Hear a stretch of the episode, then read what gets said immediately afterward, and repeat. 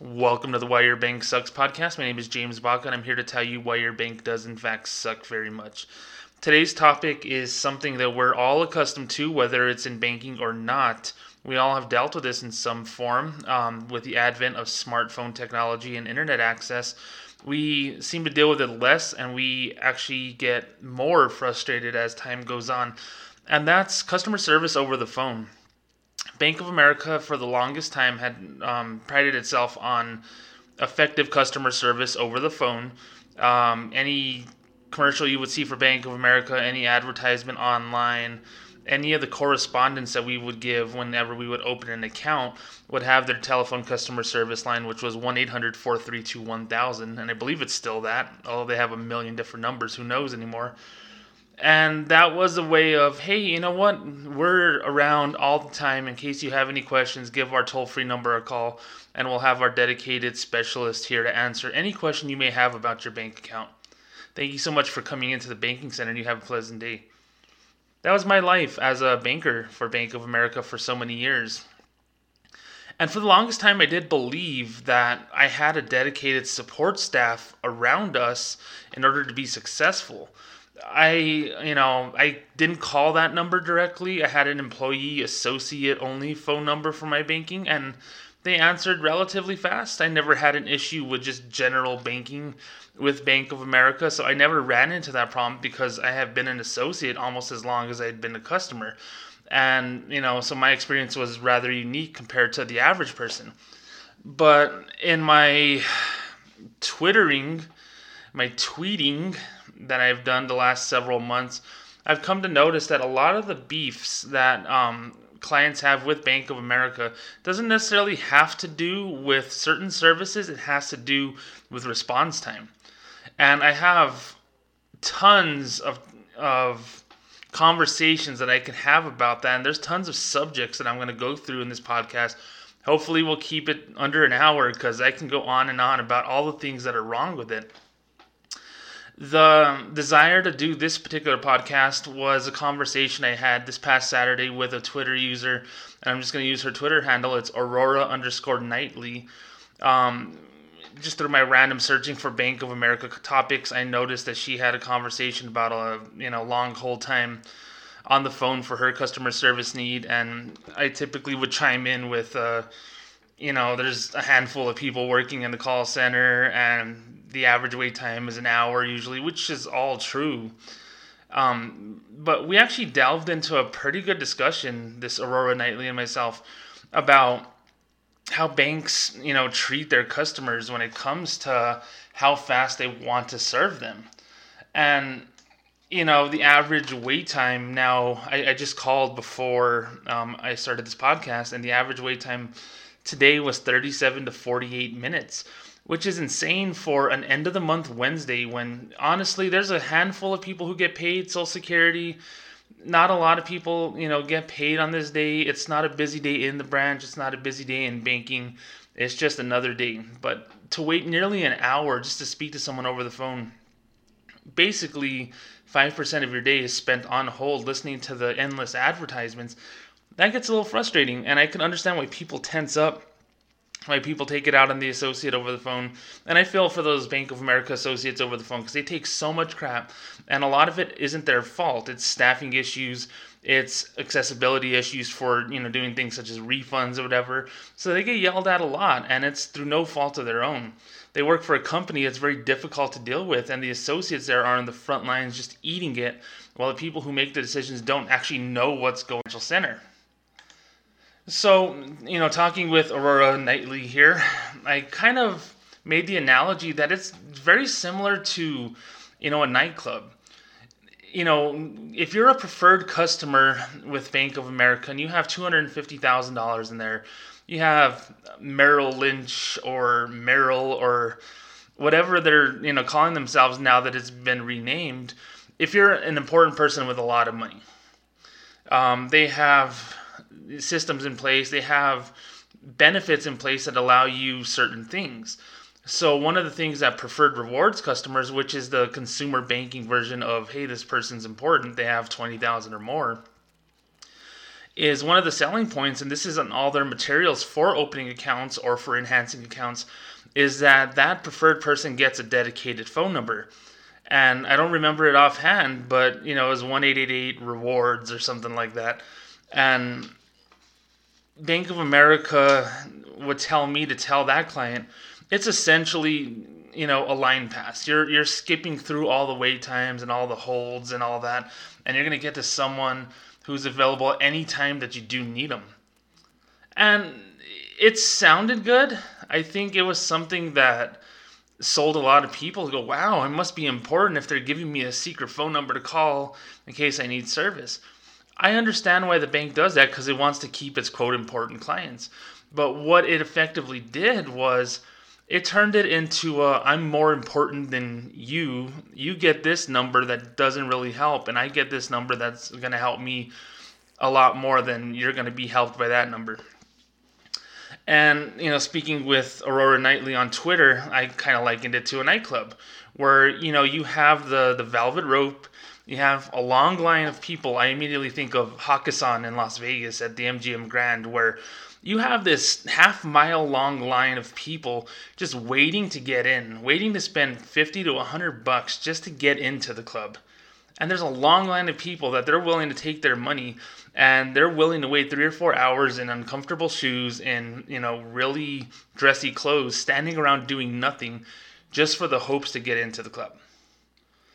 Then, of course, you couple that with someone who maybe, you know, hit a jackpot or won a lot of money or who's in Vegas just to spend a lot of money and they spend, you know, $10,000 for bottle service in the club. Guess what? That person's going to cut the line. It doesn't matter if there's a thousand people in front of them. That person's spending 10 G's and they have the possibility of spending 10,000 more. And if they have a group of six, there's an 18% gratuity, so they're going to make some money on tips and whatnot guess who's cutting the line? That person who wants bottle service. So the person who's more well off is more inclined to get better service at the nightclub, not because they have more money, it's just that they have the ability to spend more money. They have the capability of actually causing that particular club to make a lot more money that night rather than the person who's just going to go pay their entrance fee maybe buy a overpriced bottle of Fiji water just to you know swig while they're listening to the good music, so they don't you know die of dehydration from sweating too much in the club, and that's all that person's going to get. So it's a net value, you know, very minimal for those people who go into the club. Bank of America thinks that way about their customer service too. So if that person who has $250,000 or heck even $25,000 in their bank account and they're considered preferred, that number that is given to the preferred customers essentially is bypassing all the people that the bank feels doesn't have any value. So, you know, even myself as an employee who, who made maybe $1,400 a paycheck, and it was a consistent deposit that was in there for a decade and a half, and I used my debit card religiously. I rarely wrote checks. I was a good little boy in all the ways that the bank wanted me to manage my bank account I'm going to be bypassed by the person with more money because if you kiss their butt a lot more and it's time for a home equity line of credit or it's time for a car loan or it's time to talk to Merrill Lynch or Bank of America private bank or whatever they're calling it now for retirement advice and financial, you know, investments and all that. That person's more important. They're going to get help first. So that's the first problem with Bank of America's um, call centers is you know what? Everyone should be treated equally when it comes to having problems or having service needs. Yeah, maybe you give a discount in rates, or maybe you give a boost in interest rates uh, for savings accounts for someone who has more business with you. But if it's a fraud in progress or it's something going on with online banking, something that can help a person honestly not have to deal with the bank as much anymore, then you should just help them in the order received. I just think it's silly that you're telling someone, hey, you're more important, so you're going to get this special phone number to cut the line. When effective service should not have, um, you know, issues like that to warrant such a long line over the phone. You know, casinos are like that a lot too. I mentioned the MGM Grand and Hakkasan Club, but you know, casinos have the players' cards in different tiers. You know, the the lowest tier that you can get, I believe, is Pearl, and pearls are expensive, you know, when you're buying them. But pearl is the lowest system, you know, the lowest tier system that they have for their casino cards. Then they have platinum, and then they have diamond, and you know they have all these things that are supposedly more valuable and more valuable to the casino. So if you're a diamond card holder at a casino, they have a special lounge where they give you free drinks and free snacks. You know, you get more comp rooms, you get discounts at the gift shops. I mean, there's all these things that go along with having more money. So banks and casinos, there's there's no blurred lines there. Those are exactly the same types of business. They're all about catering to the to the very well off and they're all about managing, you know, customer service for the ones who aren't well off in the hopes of trying to show them a decent amount of service so maybe when they have money one day they'll remember you. But, you know, people are always about the now as opposed to the future and banks are no different. So the average customer is going to get screwed on the phone because they're having to wait just because they don't have money at the moment forget about future potential. At the moment, they're not as important as the person who does have money and who has the special phone number to call to get to someone immediately. And the preferred rewards system is just basically like that. You know, preferred rewards, I would tell my clients, is it's kind of like when you're in high school and you're going steady with uh, you know, someone that you really care about. You're basically saying if your preferred rewards, the chances are you're anchoring most of your money to Bank of America. So if we're not your exclusive bank, we're probably your primary bank. So as a thank you, this phone number that they give for customer service is there as a kind of a, a, gift. You know, you know, banks would give away toasters to open up new accounts back in the 80s. Well, we're giving you the gift of your time. You know, your time is valuable. So here's this special phone number to call if you have any problems. The problem with the preferred rewards call center now, or at least the number, is that it has the same hours as the regular consumer uh, 1 800 number now. So it was sold to us as employees, and then we sold it to our clients years ago, as this is a 24 7 number where someone's going to be available at all times. Anything is farther from the truth now. Um, I believe it closes at midnight Eastern time weekdays and at 6 p.m. Eastern time on Saturdays and Sundays. Uh, excuse me, on Saturdays. Sundays it's not open. So you have, you know, five and a half days of service available on the preferred line, which means there's less time, which means that it's actually more of a logjam when it comes to customer service and waiting on the phone because, you know, if I'm a preferred customer and I'm home Sunday morning and I need to get something done, I'm just going to do it then. Because chances are I'm probably not waiting as long on a Sunday morning than I would be on a Friday evening. Um, but Bank of America has taken that away from even its preferred customers, which has led to which has led to some issues with their preferred clients because now what I've seen on Twitter is all the preferred customers are saying, "Hey, wait a second, I'm preferred. You guys should do better than this. I waited 20 minutes on the phone." you know, Bank of America doesn't like when the clients throw around, uh, "Hey, I'm preferred," or "Hey, I've been here for 20 years." It's you know like telling a cop, you know, my taxes pay your salary. They don't want to hear that crap, and banks don't want to hear that because it's not a, "Oh yeah, you've done well for the last 30 years." Well, guess what? I've worked here for two, and I, I don't know who you are. It's a "What have you done for me lately?" kind of thing, and that just sucks. That just sucks so bad for um, preferred customers and just for all of us in general because all of us in general suffer from the uh, you know the issues that preferred clients have in having to wait which ends up causing this traffic jam of calls anytime that you call Bank of America. One of the things that has come up in the last several months, and it actually was a topic of conversation with my boss and I, um, about a year ago when I started to notice it was um, Bank of America is outsourcing a lot of their calls to third party vendors. And I already know what you're thinking when you hear outsourcing and third party. You're thinking they're from India or Pakistan or whatever. You know, people who go there immediately have already a problem with the way things are done. So, first of all, you know, a lot of those call centers are very decently run. You know, they're not in America, but they pay them a good wage for where they're at in you know another part of the world. But they have hard workers. They have people who see that as an exclusive job. So you know, aside from the inability to understand certain accents, I think a lot of customers have it wrong when they hear the phrase outsourcing, they think of it as a bad thing. I wish that Bank of America would have more skilled workers than they do uh, currently in their call centers because it's not India and Pakistan that you know services Bank of America for the most part. I noticed this a year ago when I was helping um, a client with um, a dispute on their charge. And what I would normally do is, you know, if they were afraid to talk on the phone, I would dial the number up. I would say, "Hey, my name is James Baca. I'm a banker, Bank of America," and we would give this little secret code. It's a little one-time use password that we would share to show the other person who works for the bank that we are who we say we are, and just to verify our, our identity. So I would do that, of course, and they would ask me who my manager was and where I'm located but I would do that too. I would ask that associate, say, hey, can I have your, you know, one-time use code? And they would give me the code, type it in, and I would say, I'm just making up a name here, Diane Jones, and you know, it says that vendor, and it would say the name of a, a company I've never heard of, and then it would say, you know, mel code AL dash one dash whatever. I was like, AL Alabama, and then I would help someone again a couple days later I would ask for their code and I'd see another name, and then it would say mail code MT.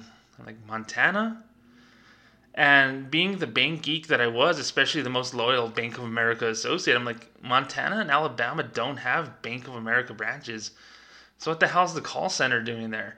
Yeah, they have call centers in California, Texas, you know, Pennsylvania, Delaware, all these, you know, other states where Bank of America has been prominent. And I was like, Alabama and Montana and I was just so just weirded out by that. So I would Google the name of the company, uh, the name of the the third party that was on the little identification card online, and I would search it and be a call center. And with my wife working at a call center that was a third party company in my hometown for another bank, which was Citizens Bank back east I immediately knew what was going on. I knew that Bank of America wasn't actually staffing call centers anymore. They have a contract and they would give the contract to a third party who would train their associates on the basics of that particular company, in this case, Bank of America. And they would be full fledged customer service associates answering the phone. And to me, it was just so bizarre. Now, I don't recall any sales um, that were pitched to customers over the phone during the time that I was there. So I don't think that that was their forte. I think they were just supposedly trained in general customer service, although I heard different, and I'll get to that in just a minute. Um, but yeah, they were they were in another state, and you know, in Alabama you could hear the southern twang, and Montana, you know, there's no accent that, that I could decipher. But I mean, there were people that I could tell weren't really skilled in troubleshooting on the fly the way that, you know, even a banker was trained. So I was kind of weirded out by that. And what's happening is with these third party call centers is not only is Bank of America kind of, for lack of a better term, whoring out their name to a company, you know, who's servicing a need for a fee, what's happening is you know, with the bad customer service that comes from those call centers, and oh boy, there's bad customer service in those call centers, you have a noticeable lack of um, empathy. You have, um, you know, less troubleshooting and more, yes, uh huh, I understand, sir, uh huh, uh huh, yes, ma'am, I understand, I understand, uh huh, yes. You have a lot of that, and you don't have a lot of actual action. And that's the noticeable difference on here. I'm a mile away from a call center for AT&T. About two miles down the road from where I live, there's a call center um, that actually does service Bank of America in some states, but not here. And that was um, a building where my wife worked at for Citizens Bank back east, and they also did DirecTV customer service. Um, down the road in El Paso, Texas, there's a giant Dish Network customer service center that is not run by Dish Network; it's run by another company and um, this is the future. The future is call centers. But what you will find out when you're in a call center environment, and I've never worked in one, but my brother did, my roommate did, my wife did. I opened accounts for customers from a giant call center that Apple outsources its calls to in a giant building right across the street from my closed branch.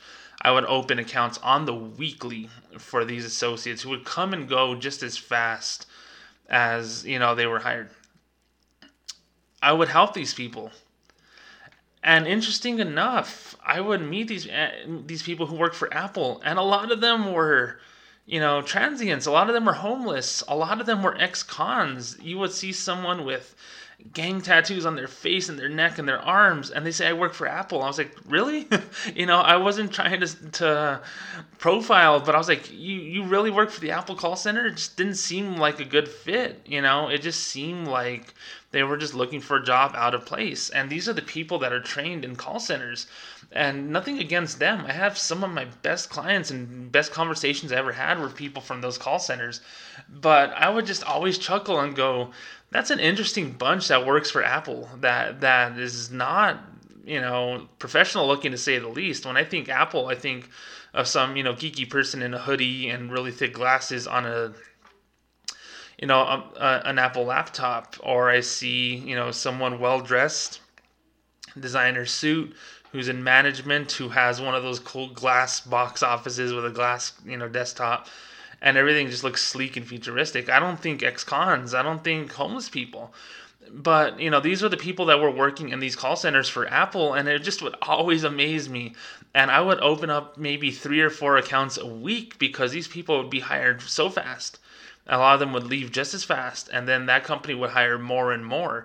And seeing the turnover rate on there, it helped me with my sales goals immensely because it was an easy account to get with direct deposit, which made the account free for our customers.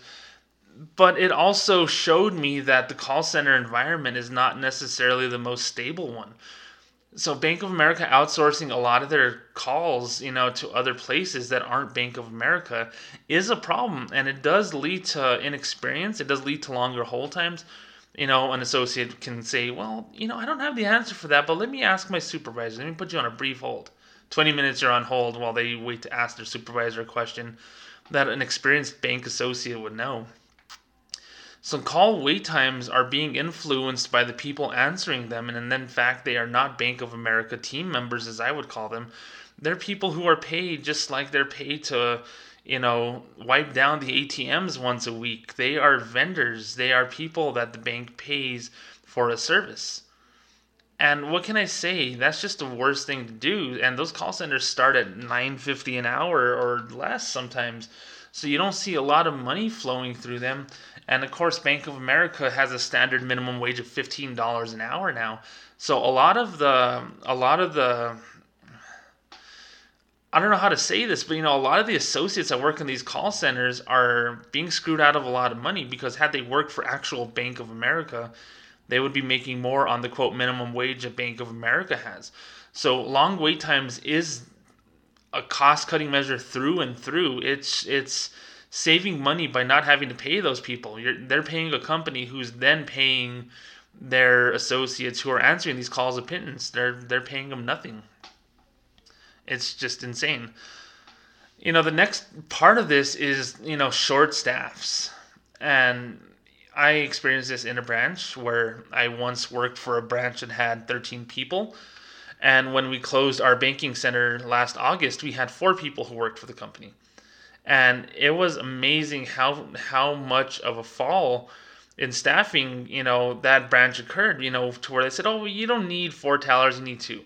And then, oh, you don't need two, you need one. And then, you know what? If that one leaves, you guys should just migrate people to the ATM to do deposits and show them how to use their phones to make deposits.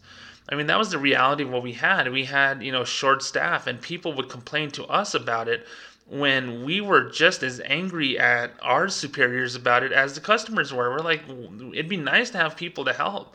Where every lunch was 30 minutes and every lunch was never on time.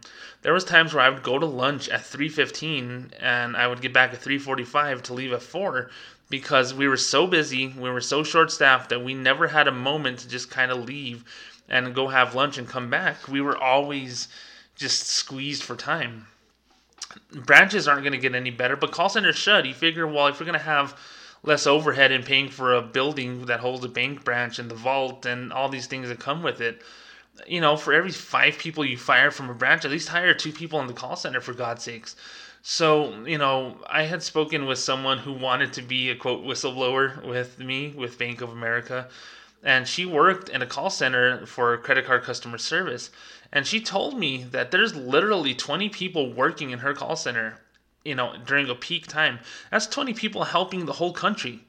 Now I don't know how many call centers you know there are that handle that specific department that she was with, and I'm not going to give any names for privacy, of course. But if there's only 20 people helping the whole country, and everyone's problem when they're calling is their worst day, you know, that's oh my god, my someone stole my card, or there's fraud, or I need to do this and that. They're not calling for their health. They're calling because they have an immediate legitimate need. When you're putting them on hold for an hour, it's not that they're lazy and they don't want to help.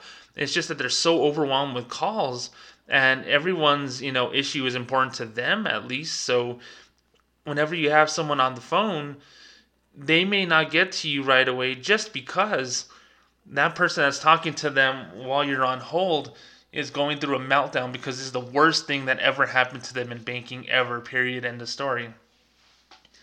And you have so many people doing that, and all of a sudden, you're you're getting you know a bad review for your service through no fault of your own because there's literally 20 people working in the place that's supposed to serve what 100 million credit card holders with Bank of America, something like that. It's it's crazy. It's insane. It does not make any sense and that has to do with short staffing. I you know I call it the big Jenga game.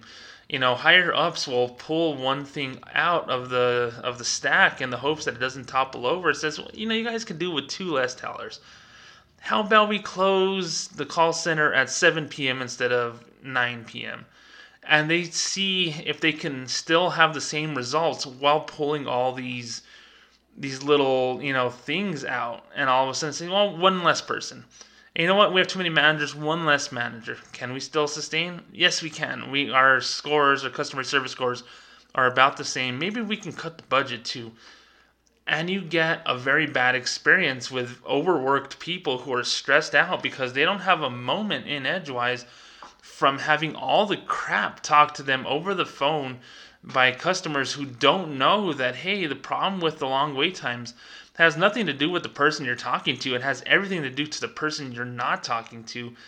And it's only going to get worse. How unfair is that? How how ridiculous is that? To have, you know, two dozen people, that's, you know, that's a small classroom. That's that's that's how little that is. That's it's a ridiculously low amount of people helping thousands, if not tens of thousands of people, and the hold times are so long. And then not to mention that those associates who answer the phone are judged by their call time. So if that customer spends an hour and a half trying to troubleshoot a problem, who gets in trouble? The associate does. Because one, you spend too long with that customer. Two, you didn't get anything done, so you got a bad review. Three, we had 100 people hang up in the time that it took to help that person. And four, the people who didn't hang up are pissed off because you took too long. Those call center associates, I feel so bad for them. I do not wish that upon my worst enemy. I have applied for call centers to you know to find a, a job in the meantime while I make this podcasting work. And I don't want to work there because I know the environment and I know that I won't thrive in it because of things like that. Because of dictation from a company that says, hey, you guys need to do more with less. It just doesn't work that way in certain aspects. And Bank of America is eating a lot of crap for how they're treating, you know, customer service over the phone and short staffing, whether it's you know outsourcing the calls or whether it's internal, is just horribly wrong. Now, one of the other things that Bank of America will tell you whenever you're waiting that long on the phone, it says, well, you could do a lot of the things um, over the phone online as well if you download the Bank of America app or go to bankofamerica.com. No, you can't. There's there's reasons why people call on the phone and and there's there's two types of people who call on the phone. One, someone who's oblivious to online banking and mobile, someone who may be a little older, or someone who's just not familiar or comfortable with online and mobile banking. And then two, you get the people who actually legitimately have to call because there's a fraud notification or their card got blocked or compromised or something stupid like that. Those people have to call. So whenever you have a, a recording that says you can go to Bank of America 24 hours a day on the app or online, That's patronizing. They're not on the phone because they want to. You you're making them go on the phone and then you're making them wait. And then you're telling them falsely that there's there's an easier way to do it online. No, there's not. That's why they're on the phone. And to me, it's just crazy. It, it, it doesn't make any sense whatsoever whenever if you can do a lot of the things online and that's where bank of america is going is having a lot of their services um, online banking then i understand and more power to them for trying to change up the game.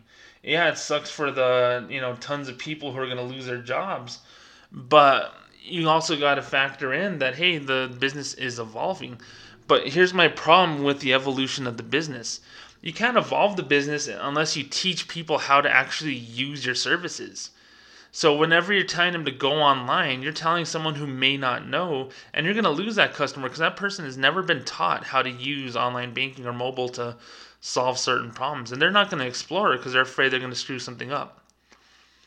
So it's entirely the bank's fault for not showing customers one how to effectively use online banking for troubleshooting. That's on them. That's on the bankers. That, that was on someone who has my job you know and i tried my hardest to help my customers and i thought i did a good job with that but i think as a whole the bank doesn't. And secondly having clear lines having a page that says this is what you call the number for. Do not call for these services as we can provide them. Or you can do this online but for these services please call the number people will read a page like that. People will, you know, even if you have that on a recording, at least state that on there. Because what's happening is, you know, the whole times are being impacted by people who are dialing the wrong number, who are going to the wrong department, who insist on being helped even though that associate cannot help them with that. And there's a million other reasons for that. And it's just it's just dumb and silly and it makes no sense that the bank doesn't find a better way to help these people. So online banking isn't the end all be all. We need to have these call centers work. When they're short staffed or when they're, you know, being run by employees of another company that's not Bank of America, guess what? That's not fun. And and that's that's that's an issue that's going to be um, consistent until something's done about it with Bank of America. Now, the last thing I wanted to get into was estimated hold times. You know, Bank of America has a, a automated system that tells you what your estimated hold time is. You know, it could be anywhere from three to five minutes to 45 minutes to 62 minutes. I've had some people wait up to three hours in the last month on the phone trying to speak to Bank of America's customer service. And I understand why they say estimated hold time. That is, you know, covering their butt. That's to say, hey, you may be on the phone for this long, but that's an estimate. It may be more, it may be less. Who knows? We we're just guessing that based on the call volume and the amount of staff we have. I mean, it's scientifically, I'm sure they come up with that number legitimately. My thing is, don't promise the wait time. You know, I, I I'd rather not know what you think that I should wait rather than you giving me a BS number.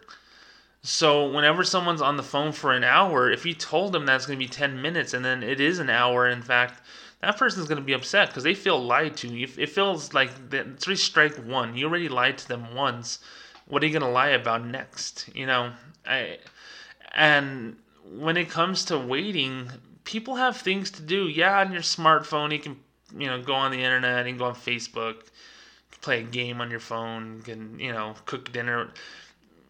It, it's it's silly to have to wait for that. And then Bank of America had an option. I, I don't know what happened with it because I've had customers tell me otherwise, but Bank of America had an option where, you know, hit a certain button, type in your number, and they'll call you back when it's quote your turn. The Social Security Administration does that um, for their phone service, and it's pretty decent. You know, it, it works. And I would have my customers type in their number um, whenever they're in my office, and then they say, "We will call you back when it's your time, estimated four to six minutes or whatever." And these people would leave, and then at the end of the day, they would come back and say, "I never got a call." I'm like, "What do you mean you never got a call?" It's like they never called me back. And I mean, they knew that I wasn't lying because they heard it on speakerphone and they saw me punch in their number. So Bank of America's automated callback system is either one of two things. One, it's all a lie and it's not really there. It doesn't exist in that sense. Or maybe maybe it does exist, and then they just pick and choose who to call based on their quote value to the to the bank unquote. Or it's just so overwhelmed that the callback system just can't accept any more callbacks because everyone's going to say screw this 40 minutes i ain't going to wait and then they dial their number and they what they don't understand is once they get a call back they're placed on hold again because there's a backlog of people who called back who got called back from the initial call and then the initial you know input of their number to call them back i know that sounds confusing as hell but when they call you back, it's not calling you back to help you right away. It's called back to say, "Hey, you're you're coming up next in line, so be ready for someone on the phone." And people would be so pissed off. They would be furious with that. I mean, I, I couldn't tell you how many angry customers I had said, "Well, you guys said you called me back and I never heard back from anything and then this and that is due and then all this is going on." And it would just turn into a big mess it would turn into a big mess because the bank lied to them. Because the system, an automated system, one that they don't trust already, is telling them something that's just absolutely not true. And they're so angered by that. I mean, that's the worst thing you can do to a customer, and you've done it, and you've done it multiple times. You know, and it's just wrong. It's, it's something that I would rather not know or just honestly don't offer the service you know don't have dedicated people on staff yeah it's going to lead to the loss of hundreds if not thousands of jobs but you're fighting a losing battle bank of america whenever you're giving estimates of hold times and then all of a sudden whenever that estimated hold time is not being honored if you will you're going to have an angry client and then that conversation is going to go nowhere the bank is going to lose that person as a customer probably they're going to lose the opportunity for sales to be selfish for Bank of America.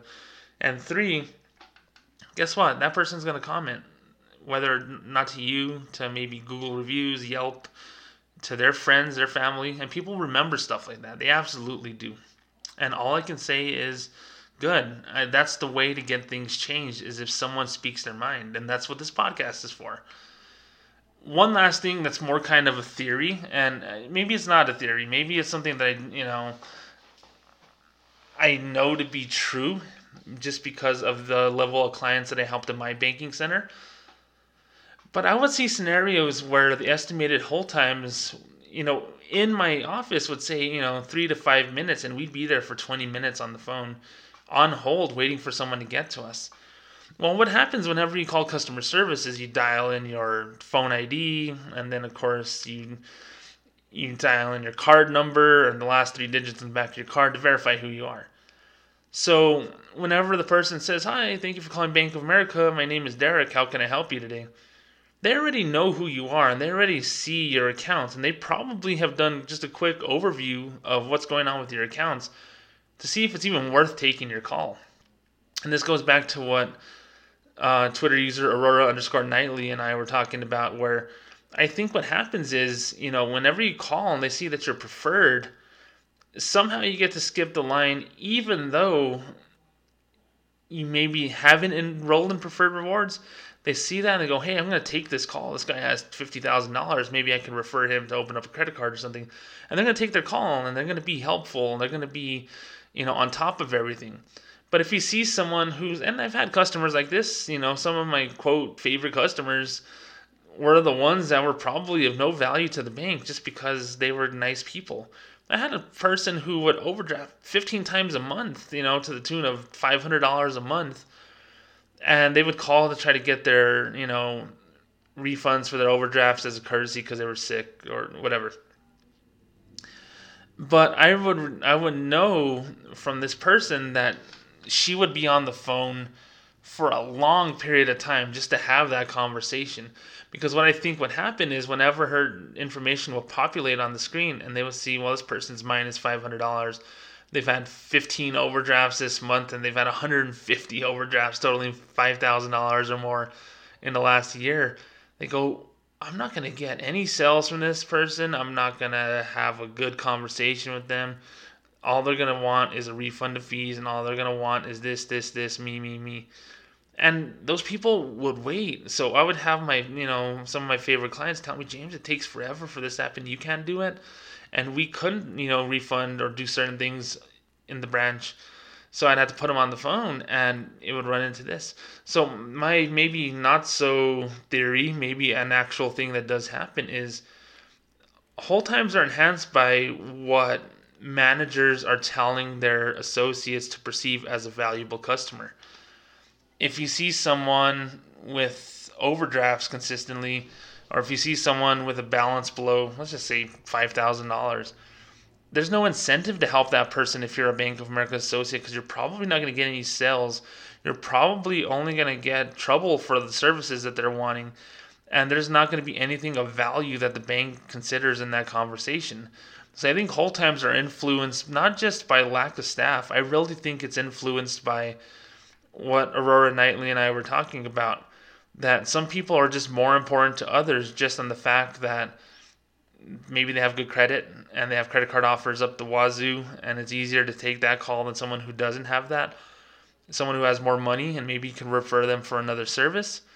Or someone who maybe they just have that little Merrill Lynch notification on the Bank of America associate screen, which I would be aware of, which says, hey, this person has a lot of money. So, one, they'll probably leave a review because they're going to get a survey anytime they come into the bank. And two, maybe I can get something out of this really valuable client and maybe I can help my bonus or whatever.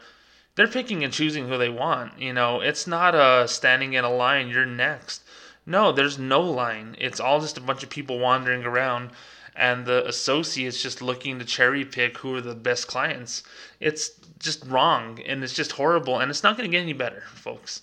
The reason why I'm having this podcast today is just because I'm just alerting you that expect this to happen whenever you're calling Bank of America because I was a part of the transition to third party, you know, vendors being, you know, customer service associates over the phone I've seen the long hold times up until the, the last day that I was employed at Bank of America, and I'm seeing it now talking to the folks on Twitter. I'm seeing a change in the way that they think as a traditional way of banking because they want to go non traditional, which is online and mobile. And that doesn't involve a lot of associates, but call centers do, branches do. And this is this is the bank's way of just trying to get out of that norm and while I try to applaud the foresight and thinking, hey, the future's not always going to be looking like what it, you know banking looks like now, you still got to put the systems in place to make that run effectively. Otherwise, you're going to have a bunch of people waiting on the phone for an hour. You're going to have a bunch of people who don't feel like their problems matter because they don't have a lot of money. You're gonna you're gonna have issues with call centers that have 20 people on staff handling thousands of calls. You're gonna have people who just feel like you don't care when in actuality all you got to do is pick up the phone. My friends, the call center environment for Bank of America is one of the reasons why your bank sucks.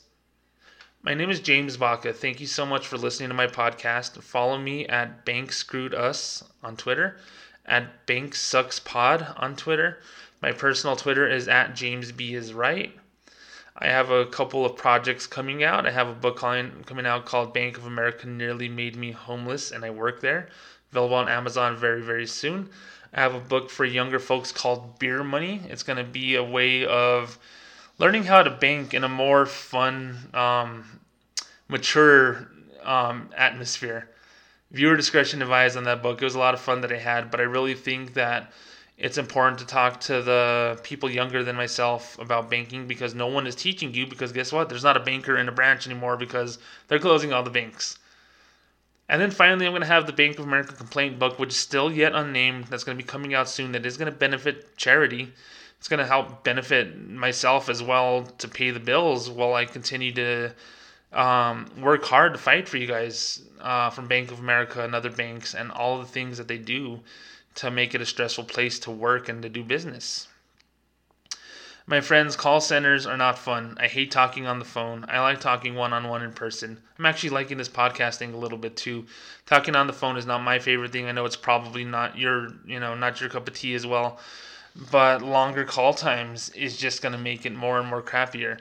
And um, apathetic Bank of America employees who don't want to help you over the phone, although they give that to you as a, a sincere option, and I'm rolling my eyes as I'm saying that. Uh, to contact them whenever you need help is just the reason why your bank sucks. Again, thank you so much for listening to my podcast. My name is James Baca.